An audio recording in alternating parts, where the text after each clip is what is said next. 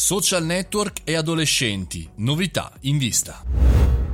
Buongiorno e benvenuti al caffettino, io sono Mario Moroni ed oggi parliamo di social, parliamo di social legati al mondo degli adolescenti, argomento talvolta ormai lasciato, come dire, nel dimenticatoio, perché è uscita una bellissima analisi, una bellissima indagine realizzata dal Laboratorio di Adolescenza e Istituto di Ricerca IARD, due centri di studio sui più giovani.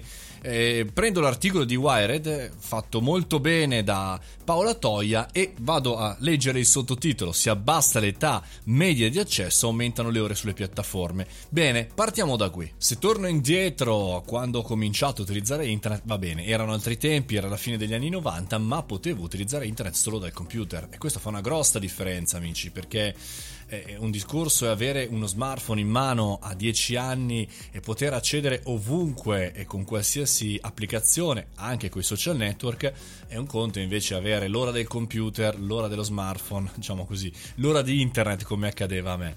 Bene, questo ti dava la possibilità chiaramente di conoscere tu in maniera autonoma oppure insomma grazie alla lentezza della rete come funzionava invece, e invece ad oggi il problema è appunto questo. Pensate insomma ci sono tantissimi ragazzi che accedono prima di 10 anni e hanno un cellulare perché magari vanno a scuola lontani e che quindi possono accedere anche senza applicazioni di protezione. Va anche detto che se per quanto i, i, i, genitori installino applicazioni di controllo, poi i ragazzi sono molto più furbi, per cui li, chiaramente li vanno a, a spegnere e a cancellare queste applicazioni. Un dato secondo me molto interessante è quello della notte, perché diventa eh, fondamentalmente uno strumento eh, lo smartphone per combattere, fra virgolette, mille virgolette, la noia della notte. Pensate che solo il 6,8% dei ragazzi intervistati afferma di dormire almeno 9 ore eh, per notte, quell'età è assolutamente importante, mentre il 20% dorme addirittura meno di 7 ore.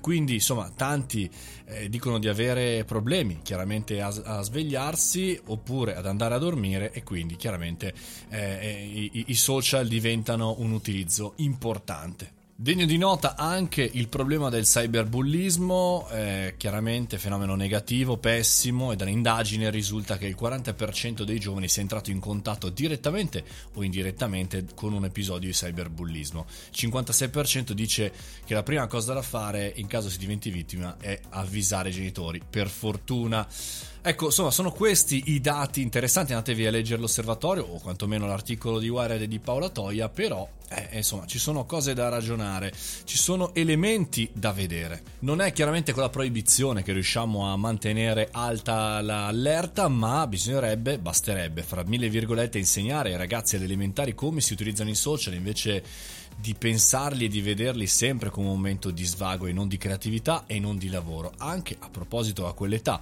Insomma, bisogna fare tanto, bisogna fare tanto dal punto di vista culturale e anche dal punto di vista imprenditoriale. Questi dati, andateveli a vedere, sono molto interessanti anche per capire la nostra temperatura. E con questo abbiamo concluso anche oggi il caffettino. Ora è 7.30, domani mattina ci risentiamo qui. Vi ricordo Mario Moroni canale, il canale di Telegram oppure sul sito mariomoroni.it. Fate i bravi, mangiate le verdure, mi raccomando. Noi ci sentiamo domani mattina col podcast.